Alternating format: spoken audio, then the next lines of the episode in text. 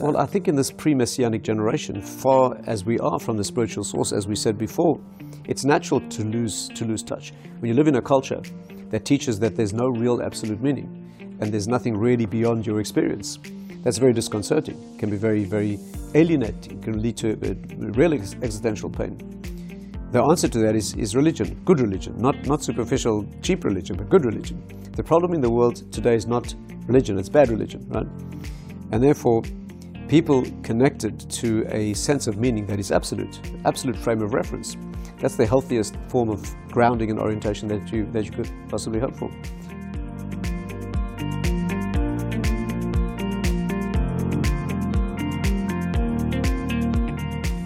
Welcome to a new segment of Jewish Wisdom on JTV. We're joined again by Rabbi Dr. Akiva Tatz. Thank you so much for coming back on the show. Pleasure. Um, let's talk about your new book, As Dawn Ends the Night. You can get it in most Jewish stores, I presume. Um, what would you say is the basic premise of your book? The Basic premise of the book is that Jewish history fits into two phases. The first phase we call the phase of revelation, or Gilui, when there was prophecy and miracles. And then between the men of the Great Assembly, the, du- du- during their, their, their era, which stretched from Purim till Hanukkah, which is going back about 2,300 years, the lights went out. The prophetic level dropped to a post prophetic, post biblical era, which introduced what we call the phase of the, of, the, of the oral law. So, the basic premise of the book is understanding that transition, what happened in human culture, what happened in human, the human psyche, the human spirit, because understanding that transition correctly is a major key to many, many subjects in Judaism. What would you say to someone? Can, ma- yeah, sure. can I show you sure. for your viewers? Get a little reading. In the back of this book is Oh, a graphic chart. I never saw that. Okay, so my son prepared a beautiful graphic. I'm sure your readers can see that. That is an, uh, an overview of Jewish history. That's So brilliant. it takes you through from the creation all the way through, and it shows in the middle of the chart. Ollie, if you care to hold the book Yeah. that way, then we can show your viewers. So the chart takes you through Jewish history, and this band here is the so-called men of the Great Assembly. So until then, you had a prophetic era with the books of the Bible being written, and here you have the phase of the oral law, the Mishnah, and so forth, where there's no open revelation at all. So that's the graphic display of that categorical. On this side, for your viewers, Yeah. we have um, we have d- documented the p- great personalities who lived in each era. Fantastic. But the main thesis here is that is that human society and human culture and human intellect and spirit changed drastically at that time. What would you say to someone that says, okay, so you're saying there are two phases to Jewish history, the sort of stage of open prophecy and miracles, and then this closed stage. You say, some, some, an atheist would come to you and say, well, that's a very convenient argument to make, to say that, you know, Yes. well, previous generations had miracles, but we don't. Yes, indeed. You are right. Not only that, the Talmud itself says that one who wishes to sell a lie puts his facts at a great distance, long, long time ago in a far off place. Mm-hmm. Indeed, it's true. However, although it's convenient, for, from an atheist perspective, it just happens to be true as well. in fact, my book begins with a statement by a famous astronomer from the last generation who said that the reason I do not believe in God is because I see God everywhere in the Bible and nowhere in the world. Hmm. Meaning that, you know, the two should match exactly. Our axiom is that the Torah is a perfect description of the world. I see the Torah mentions God on every line. That is supposed to be a perfect mapping to reality. I see the universe, I see God nowhere. And therefore, one must be false. I trust my experience, the Bible must be false.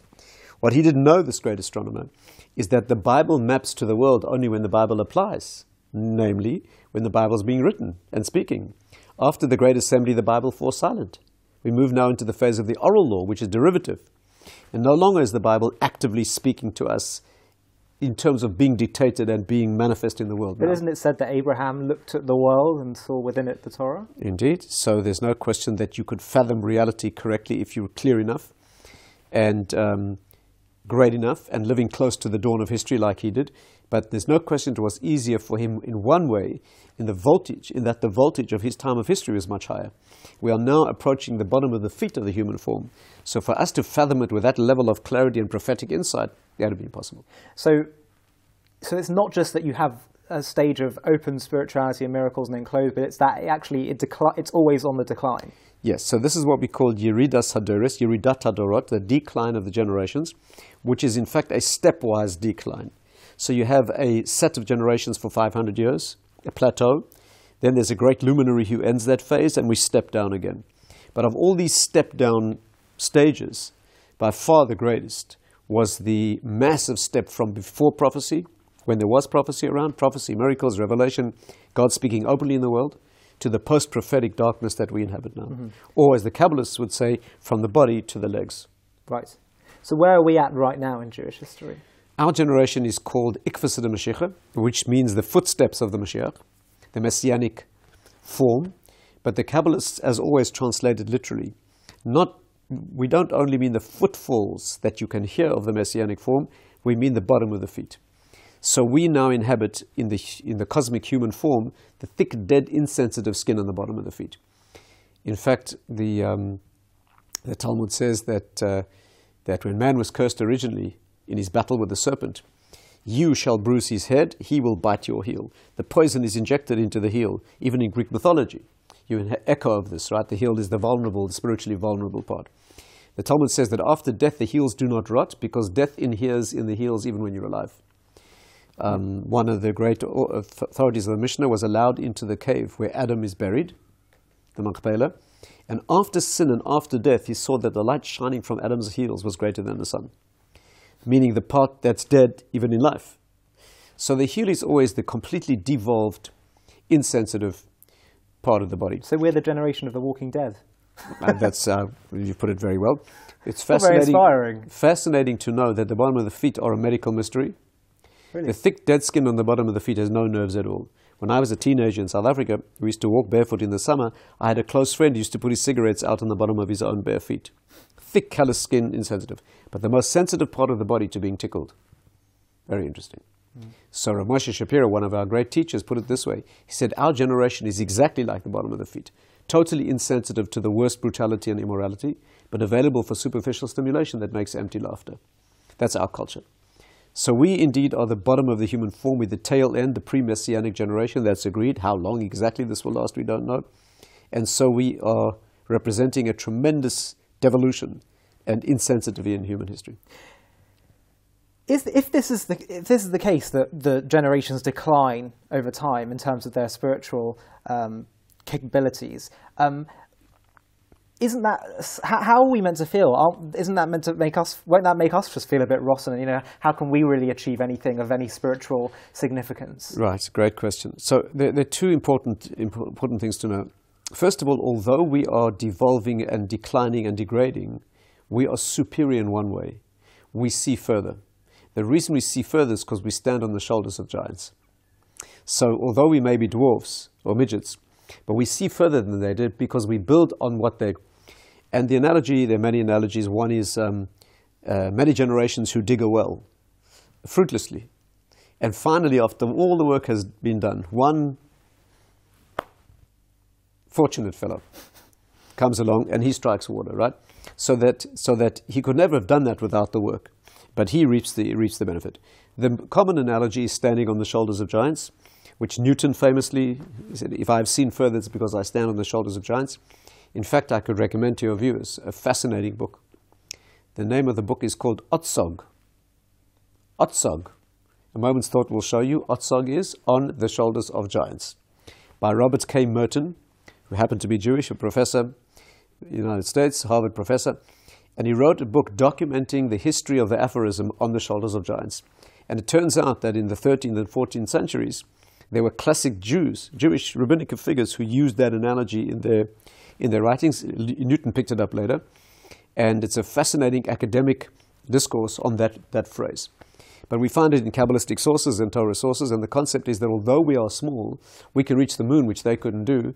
We can achieve technological feats that they couldn't do. We can have spiritual insights that they couldn't, only because of the barriers they broke that we can now pass through. And secondly, uh, your, your viewers might find it inspiring that you are correct. When we are such a low generation, we can achieve very little. And your take on that is, but shouldn't that be depressing? And the answer is this the answer is that we see Jewish history as a continuum. Let's take, for example, prayer. Prayer. Thinking about it negatively, I would say the great, the great prophets prayed for the Mashiach, the Messiah, they were not, not granted. Rabbi Akiva, the great sage, right? He was so powerful that when he took his shoes off to begin praying, they used to pray without their shoes, it began raining. He asked for the Mashiach, no, no God. So what hope do we have? What hope do we have? But here's the answer. It's very important to know this. There's a barrel of prayer and Jewish tears that needs to be filled over history. The great prophets half filled it by themselves. Hmm. People like Rabbi Akiva gallons. And as history progresses, each of us is putting less and less, but the barrel's getting fuller and fuller. Hmm. And at the end of history, some broken hearted, pathetic Jew will utter one last, almost hopeless prayer, and that will fill the barrel. And therefore, as things get worse, you, there's more reason for hope. You can put in less, but less is needed. And we have the privilege of being close to the phase in history, one final effort will actually yield the result. Strike mm. water. Does the concept of the decline of the generations mean that we are morally weaker people? I get, I understand we have less spiritual capacity or insight, but are we morally weaker? No, we are morally exactly equivalent, and this is because we have a doctrine known as the point of free will. Morality means the struggle against the lower self. When you talk about morality, we see that as the battle between the higher self and the lower self. We talk about free will being applied in the area of morality primarily. And that battle is always equal. So no matter how high or low you are on the scale, you're always battling your own dark side. And that's always in proportion to your good to the good side. And so whether you are a lowly individual with tremendous disadvantages or a highly privileged individual with tremendous background advantages, it makes no difference. It makes an objective difference to the world, but not to your judgment because you are battling your own lower self. And if you live in a generation of history where the lights are very bright, so then you're operating at a level of great voltage. The danger is when the voltage is greater, you can achieve more, but there's more danger. When you're working with some little uh, cables of electricity, you know, might be able to power a few appliances. If you touch them, not pleasant, but you may survive.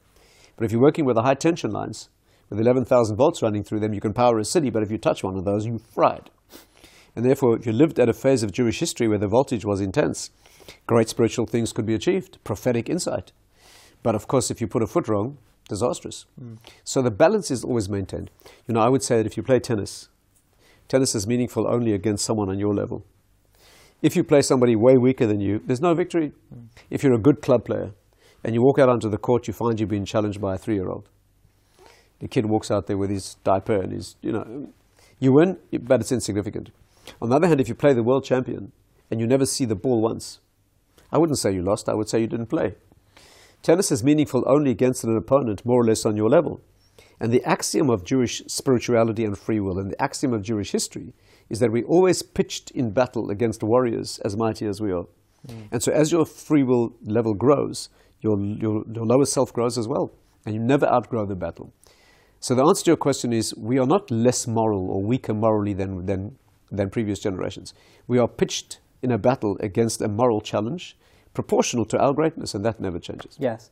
Someone um, re- uh, said to me recently, they said, where, where is the source for uh, the, the, the concept of the decline of the generations? But I was actually grateful to read in your book that you actually provide a series of sources. Would you mind just elaborating them a little bit just for our viewers? Yes, there are many. The Talmud says if the previous generation, if they were like men, then the next generation were like donkeys and we're like ants. You know, so, or another statement in the Talmud is that the, the fingernail of the previous generation was greater than the belly of the latter, right? Or if they were like gold, we like dust. There are many, many rabbinic statements in the Talmud that indicates an objective decline over the generations, mm. notwithstanding the fact that we may see more and have insights that, that, that we can have because of what they did. Does that's that- not to be that's not to be to be denied. Does it mean we, we have the ability to overturn what prior generations decreed? That's a wonderful question as well. If your question is meant technically, the general principle is that a later generation cannot overturn a ruling of a previous generation. Yeah. In other words, because of the decline, we don't have the competence to do that. The, te- the technical language in the Talmud and the codes is that in order to overturn a ruling of a previous generation, you need a Sanhedrin, a convocation of sages greater in number and wisdom than the previous. And axiomatically, that's almost impossible because we are getting less. Not totally impossible, but that's the general concept. And therefore, the general idea is, with many, many reservations and exceptions, we're not able to overturn previous rulings if they fit into this. Here's a, here's a, here's an insight you might find interesting. There's an axiom that in Talmudic logic, a, an authority may not argue with anyone in a previous stage. In other words, you can argue, let's say we are now called Achronim, the last 500 years. It's legitimate to argue with anyone in your phase. You're in the same league, to mm. use a football term. You cannot play people in a different league. It's just illegitimate. You never get. You just never get to. Sometimes, paradoxically, we have a later generation beautifully resolving a question that was unanswered by a previous one. How mm-hmm. does that happen? Let's say you go back 800 years and you have a fantastic question of the, the Tosfos, right? The great, the great commentaries on the Talmud. They remain with an unresolved question. Tzorech we don't know. 50 years ago, you have a great Torah sage who writes a beautiful resolution to that question. How's that possible? The principle you begin with is if they did not give that answer, almost certainly it's wrong. Hmm. This latter day great, he gives the best answer that he can in terms of his wisdom at his level. And they almost always begin with the words, if not for the fact that Tosfos didn't say this, I would have suggested. In others. Hmm. Here's a beautiful analogy. How is it that a person less competent could succeed where a person more competent fails? I once heard this from Rabbi Shurkin, wonderful teacher, Rosh Kollel in Azata. He said this Imagine two men imprisoned in a room. One can see and one is blind. They're imprisoned. imprisoned. The, the sighted man sits on a chair. The blind man starts feeling the walls. And eventually comes to a crack in the wall and he feels he can slip out. And he slips out and escapes. So you have a paradox. The blind man has escaped. The sighted man, he remains trapped. But the solution is this the blind man feels the gap in the wall and he takes it. He takes his escape. The person who can see sees through the gap. He sees it's a heck of a lot worse out there than it is in here. So the person, yeah, and therefore the greater generation declined to give that answer because they saw far enough to see that if you give that answer, the 13 problems you encounter down, encounter down the line. Mm. So we're always using this principle that the later generations, in an absolute sense, are lower. Right.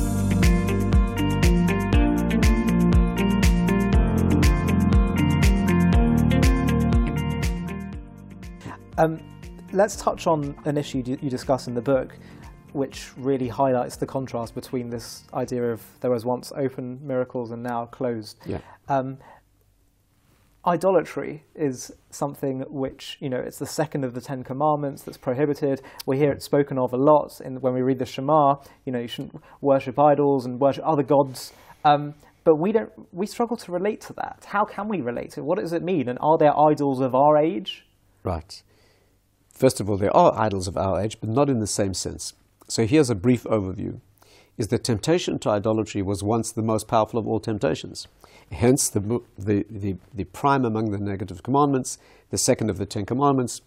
There's no way the Torah would prohibit something that's simply silly, right? It should be a 614th commandment, thou shalt not be an idiot. Yeah. It doesn't say that, right? So obviously, this is posited against something very real. Secondly, the names of idols in Torah are the same names as God's. Elohim Acherim, the same name. Mm. That is very, very significant. Mm. Hebrew always expresses essence. You would expect the, expect the names of false gods to be words denoting emptiness, but they're not. They're borrowed from the names of God. Not Yud Ke Vav not the name of essence, but other names. This is a sure clue that there's something very real in those forces. And so here's the key. The key is that idolatry was not the worship of a graven image people were so foolish as to make an image in, in wood and then claim that it made them. Now, that's just ridiculous. A person like that doesn't need religious help, he needs psychiatric help. Idolatry was not that at all. Idolatry was relating to the correct channels of energy bringing down the dispensation that the world needs from the source. The, the Kabbalistic term for idolatrous powers are channels, pipelines, tzinorot, bringing down energy, what we call the zodiac, for example. The zodiac, in Hebrew, the word for a zodiac is mazal. Mazal means something that flows. In modern Hebrew, nozel is a liquid. Mazalot means the 12 zodiac elements that take the oneness of the source and bring them down through the channels into the world. An idolater was not some idiot having a fetish that he thought was powerful. Mm-hmm. An idolater was somebody looking to, be, to, to suckle, to nurture himself from the genuine energies that come down. The mistake he makes that he doesn't go to the source. He's ha- happy with the agency that delivers the goods. So the Greeks, a god of war and a god of love and a god of fertility, god of wealth. There's no God who created the world. Who needs him? He doesn't deliver the goods. So idolatry is going to the correct source but not going far enough. It's going to the cabinet minister who handles your department rather than going to the one who controls all it. Is the cabinet minister someone one can lobby in a sense, or is he taking all the directives from in, the prime in, minister? Uh, no, indeed, he is given the authority, and sometimes illusory, nevertheless, that it could appear that certain sacrifices made in that direction might be absolutely that. Absolutely. There's a genuine temptation. But the point is that the craving to connect with that source, by the way, the graven images are only representations in the world of those things, right? Mm. And they're almost always human in form, by the way. Because what's really being worshipped is, I'm what's important. I want him to serve me. Here's the difference a real servant of God says, God, what can I do for you? An idolater says what his God can do for him. There's a complete reversal, right? And therefore, and therefore, the um, the concept of idolatry is looking in a genuine direction but not going far enough. The um, the craving was almost irresistible. The men of the Great Assembly who oversaw that transition in Jewish history that we spoke about, they annulled the temptation, the craving for this type of spiritual experience. And from that time on, the idolatry we find in the world is simply ancient customs. The language of the Talmud is minhag avosem yadem. These are old, res- paying respect to old customs. So people today who offer gifts to gods and images and in the Far East and so forth, they're doing it out of respect for tradition, but there's no or almost uncontrollable craving. So is it even classified as idolatry? It, that's a good question. Again, indeed it is, because technically, if you bow down to an image, you are transgressing. I have Buddhist friends. Would you say it's probably less? They're less culpable in a sense because it's I don't know. Technically, technically, no, no. On the contrary, I would say, I would say probably the earlier generations may have been less culpable because mm. they had a much stronger temptation. Yes, yeah. I have Buddhist friends who refuse to bow. They do the meditation, or Japanese sword fighters, or martial arts experts. They, in fact, in Jewish law, you may bow to an opponent before you kill him. No problem with that. But you may not, you can bow in respect to a teacher, but not to an object or a space. So the Japanese sword fighters, for example, or the kendo fighters, they, they, the religiously knowledgeable Jewish ones, they will not bow to the weapon. Some people bow to the kotel, I think, when they go there. That's simply a, a respectful, deferential backing away. Right. Right. But um, bowing to God, yes, we gave up bowing and also praying with the hands extended because those were Christian customs. Nevertheless, oh, that used to be done. Indeed, oh, wow. indeed, indeed. Yeah, absolutely. The correct position for prayer is to extend the hands above and in front. Wow. Absolutely, yes. But that was that was decreed that we should not do that because it became a Christian practice, and to differentiate ourselves, we don't do that. So Idolatry nowadays is, a, is an empty shell compared to what it once was, and was one of the significant changes made by the men. The, the key is this when they annulled the desire for idolatry, they annulled the ability to be a prophet. These are two faces of the same thing. Idolatry means I reach beyond myself and I extend myself to connect with the source. Prophecy means I hear the source speaking to me. Mm. When you take the organ for one of those out of the human psyche, you lose both functions. And you also say that that's when atheism becomes more. Indeed, idolatry became atheism. We're on the, we're on the eve of Hanukkah. Hanukkah was the beginning of the battle, the battle with the Greeks, who taught not that there's a false God, but that there's no God. Mm. It was the first time in history that anyone could suggest such a thing.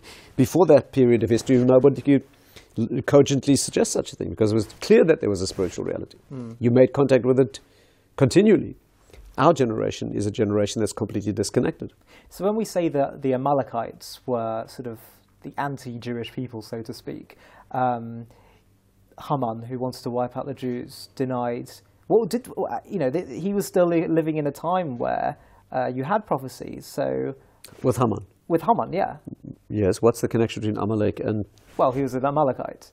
Yes. But I'm just. I'm but what does that have to do with idolatry? Well, it has to do with idolatry because didn't uh, wasn't the point point of Amalek that they were denying God's existence, or was it different? No, the early the early what you what you we might call atheists in the early phase mm. were people who all acknowledged that there was God, but to a greater or lesser degree they denied his involvement mm. in the hmm. world. Mm. Technically, that's called the watchmaker theory. He created it and wound it up. How, where did this come from otherwise? Mm. Only the world's in a big mess, in case you hadn't noticed. Yeah. means he's not involved anymore. Yeah.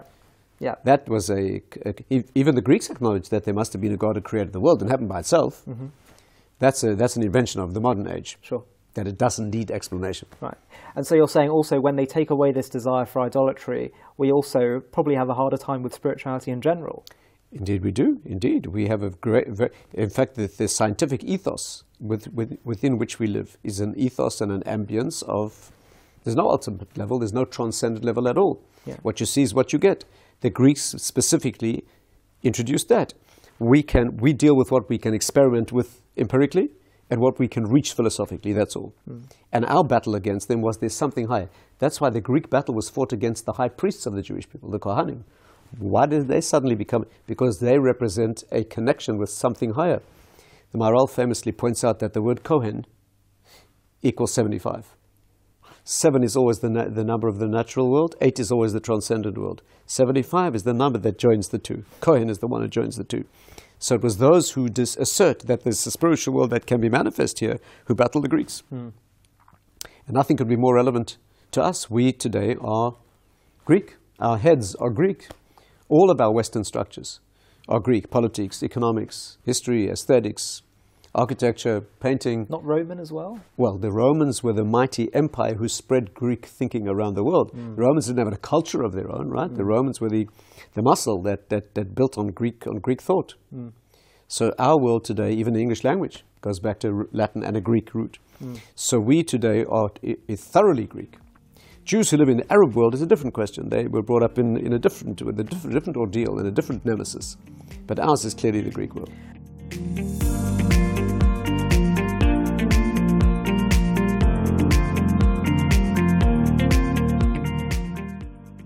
Okay, so we've touched on why this generation finds spirituality so challenging, uh, at least in part. Um, what can we do about that? Is there anything we can do to engage in a more accessible way with spirituality? Yes, I think we can. I think that the definitive answer to that question is Torah study. Torah study in general is a avenue of access to a higher world.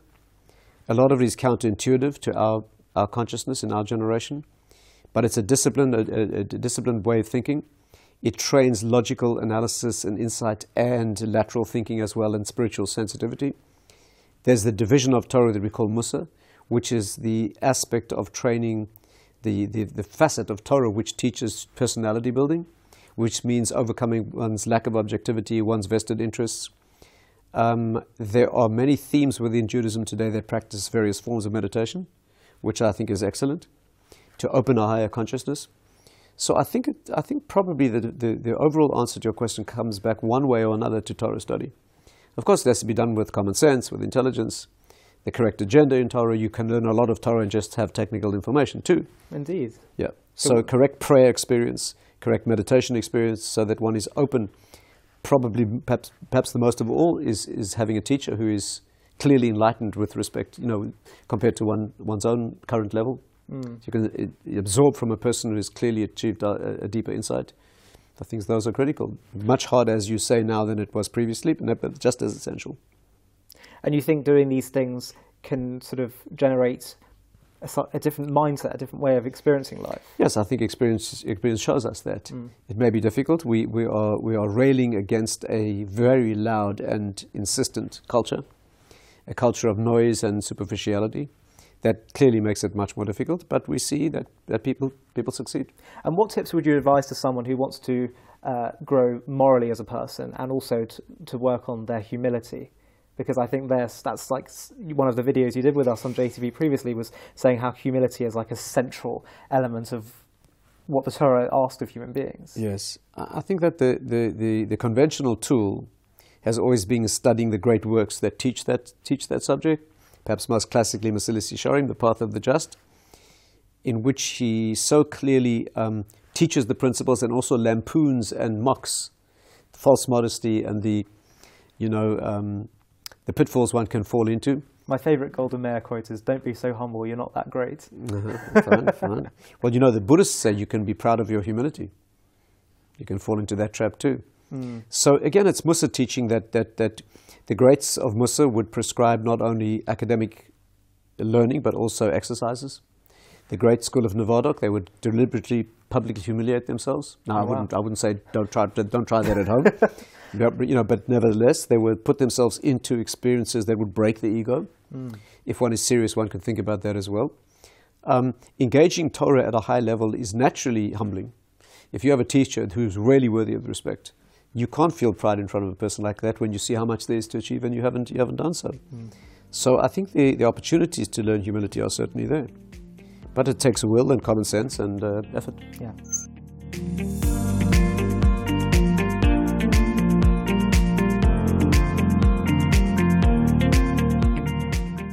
do you think that millennials?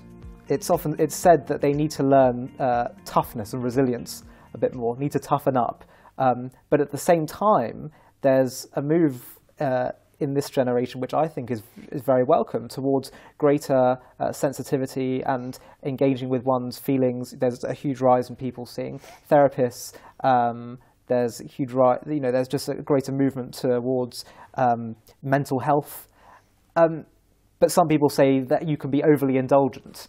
So, do, what what do you think is more needed in this generation? What's the right balance between resilience versus being sensitive to one's emotions?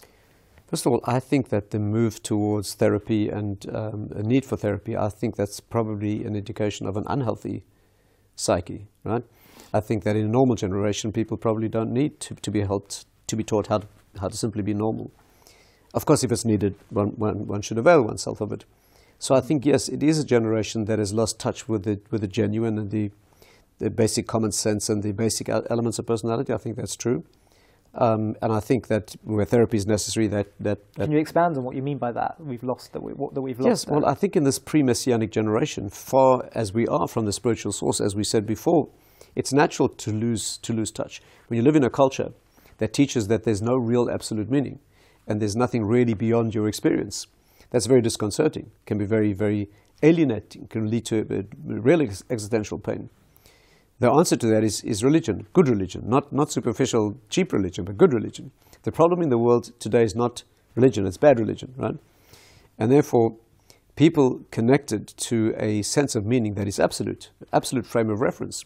That's the healthiest form of grounding and orientation that you, that you could possibly hope for. Resilience and toughness, possibly, yes, probably, probably. I think it is a spoiled generation in some, in some sense. Of course, it depends where you're talking. If you're talking about American culture, for example, which dominates a lot of Western culture, it does tend to be a culture that has lost touch with its own genuine, genuine self. I mean, whether you refer to you know daily mass shootings or uh, many many aspects of Western culture.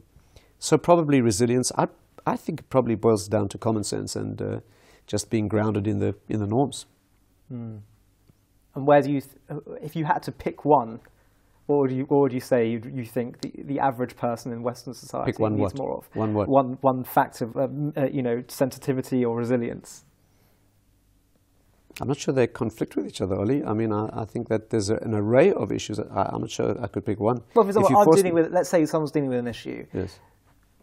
Is your, does it, when you're counselling people, Yes. do you, is your message more of learn to be resilient and get on with it and toughen up, or Okay. let's in, let's talk talk it through and think about it and hear your feelings out? I have a strong feeling that the most basic component you need for personal development is objectivity, to see things as they are. The most difficult thing to see as it is is yourself. That's why you need a teacher who can reflect back to you things that you wouldn't see about yourself. Mm. But I think if you forced me to choose one quality, it is to is you could call it truth or objectivity to see things as they are. You counsel, you, you talk about counseling person, you talk to a person going through difficulties, the first thing is to read the situation correctly. In fact, if a therapist can do that very well, very often no more is needed. As soon as the person can see clearly, right, that they're making a big fuss about a trivial thing and everything's getting destroyed in the process, and they can see that and make that shift, that's often all that is needed. Yeah.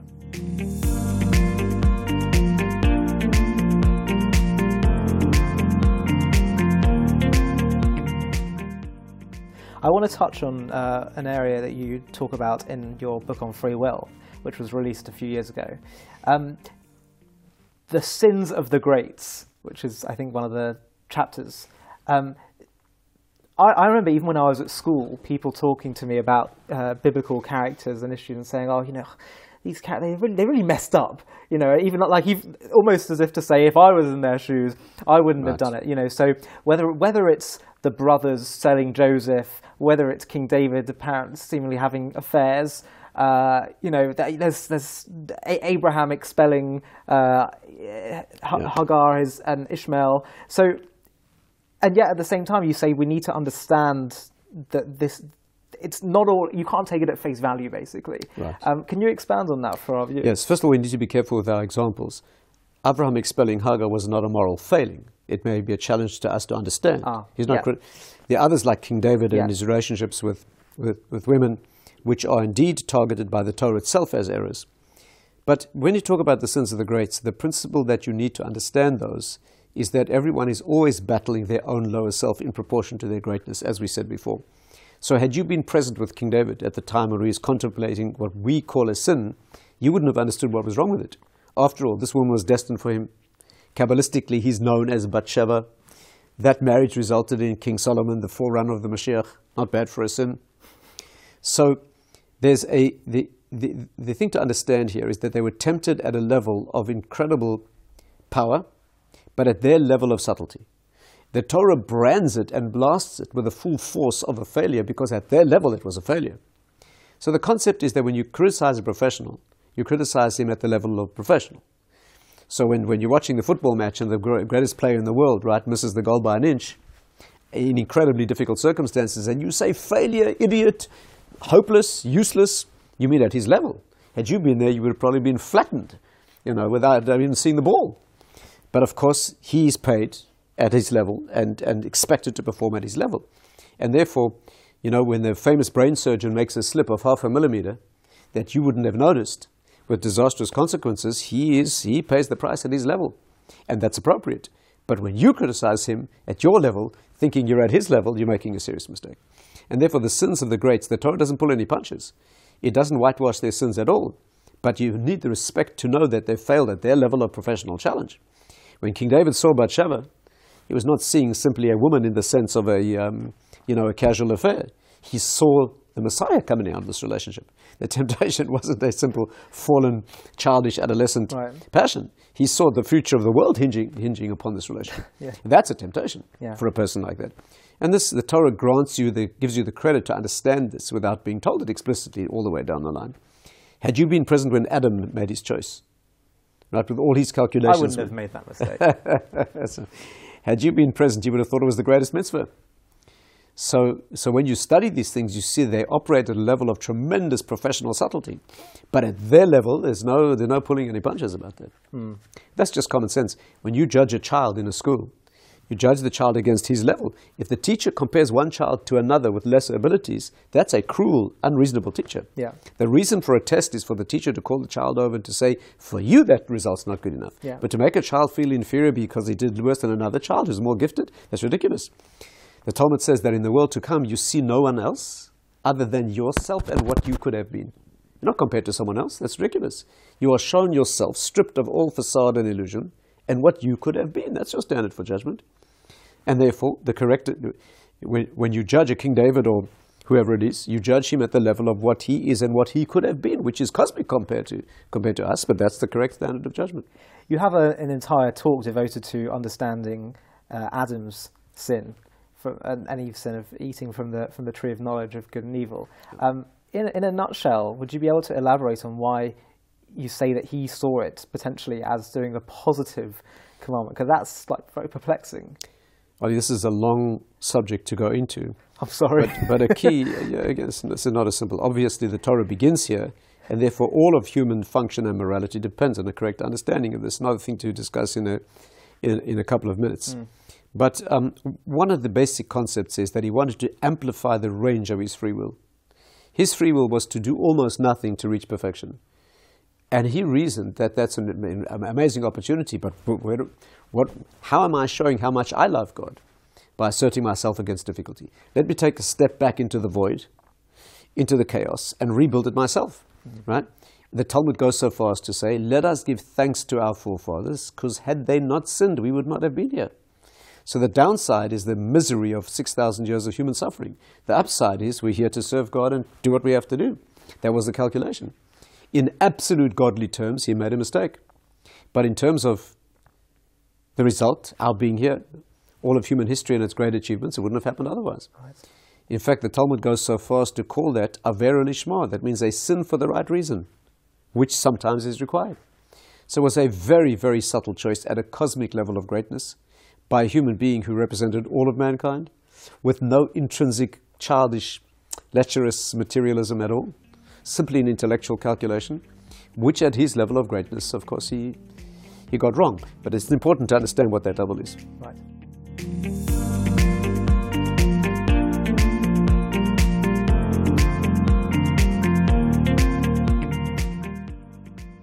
Okay, so two, two final areas I want to get into. Um, first one is I think there's no doubt that the spread of uh, Christianity and Islam um, has, in many ways, just transformed the world's understanding of many of the basic truths that Judaism holds dear. Uh, Abrahamic monotheism. Uh, what, and I understand that the Rambam, the Maimonides, speaks about that they are in some ways a force for for good in terms of spreading spreading Abrahamic monotheism.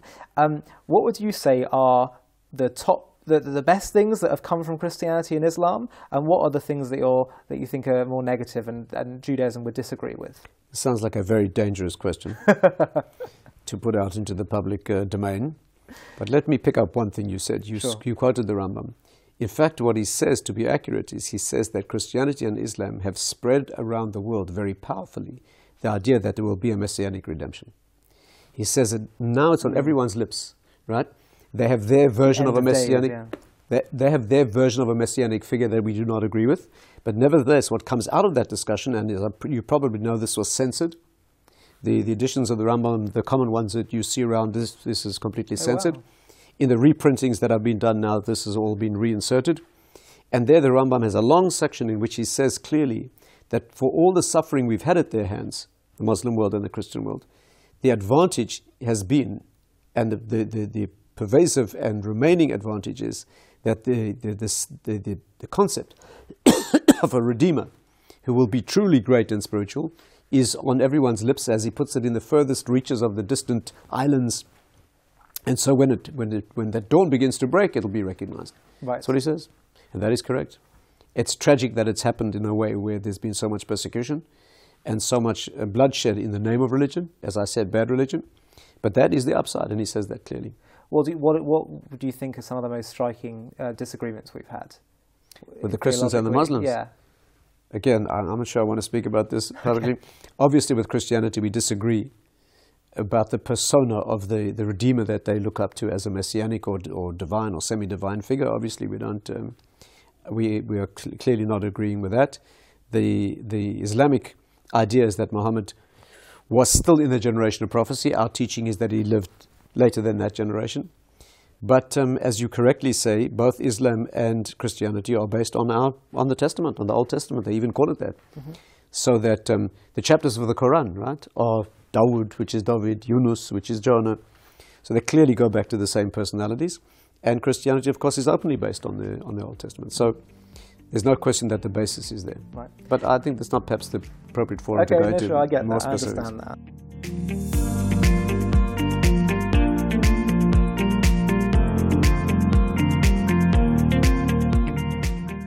Okay, so finally, I want to talk about just uh, going back to your book and the story of Jewish history. Um, the Messianic era.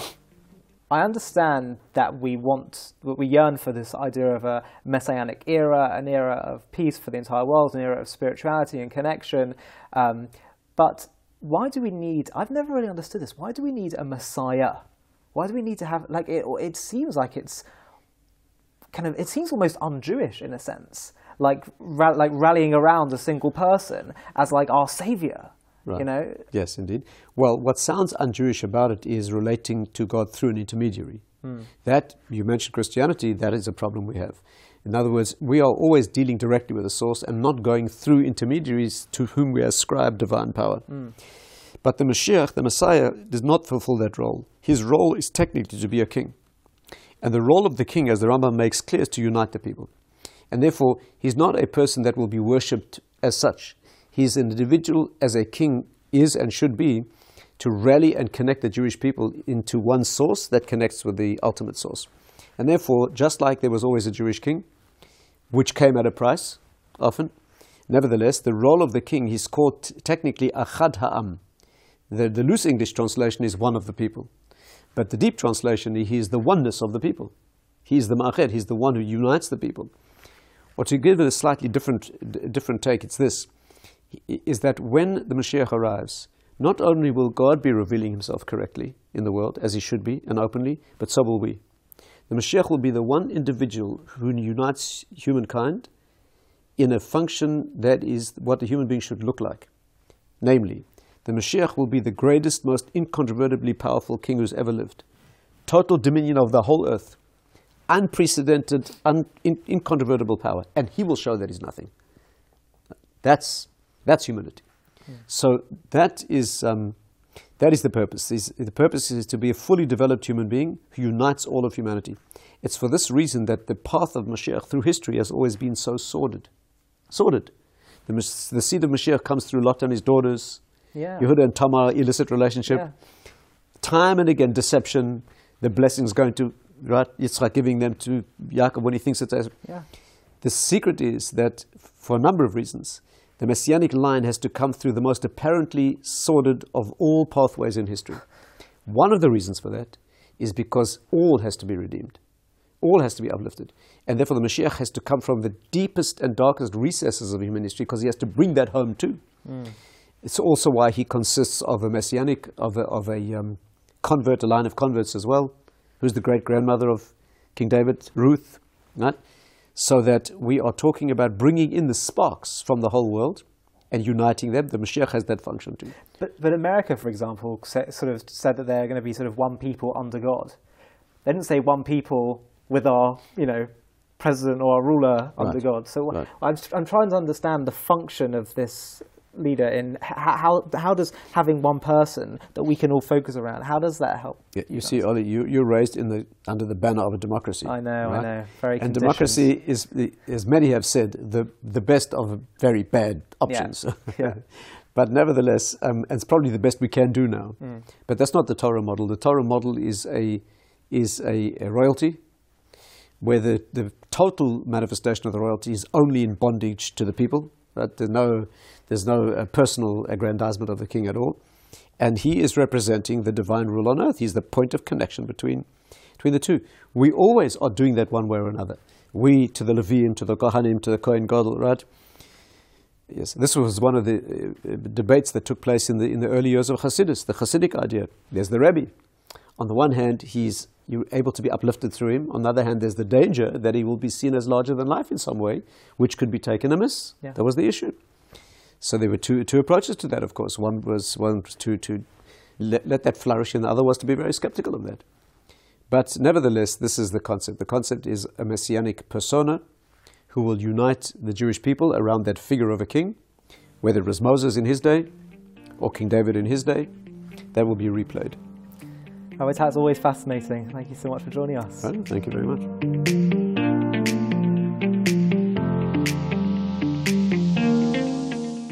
Thank you for joining us today and listening to JTV Podcasts. You can find more podcasts from JTV, including interviews with Rabbi Manis Friedman, Dennis Prager, Rabbi Dr. Akiva Tatz, and many more. Available on Apple Podcasts, Spotify, and Google Podcasts. Just search for JTV Podcasts with Ollie Anisfeld. Don't forget to subscribe on the JTV YouTube channel for hundreds of videos on Jewish philosophy, Israel, Jewish wisdom, and much, much more. Please consider supporting us so we can continue to grow. Just visit paypal.me forward slash JTV channel. Thank you for listening and have a wonderful day.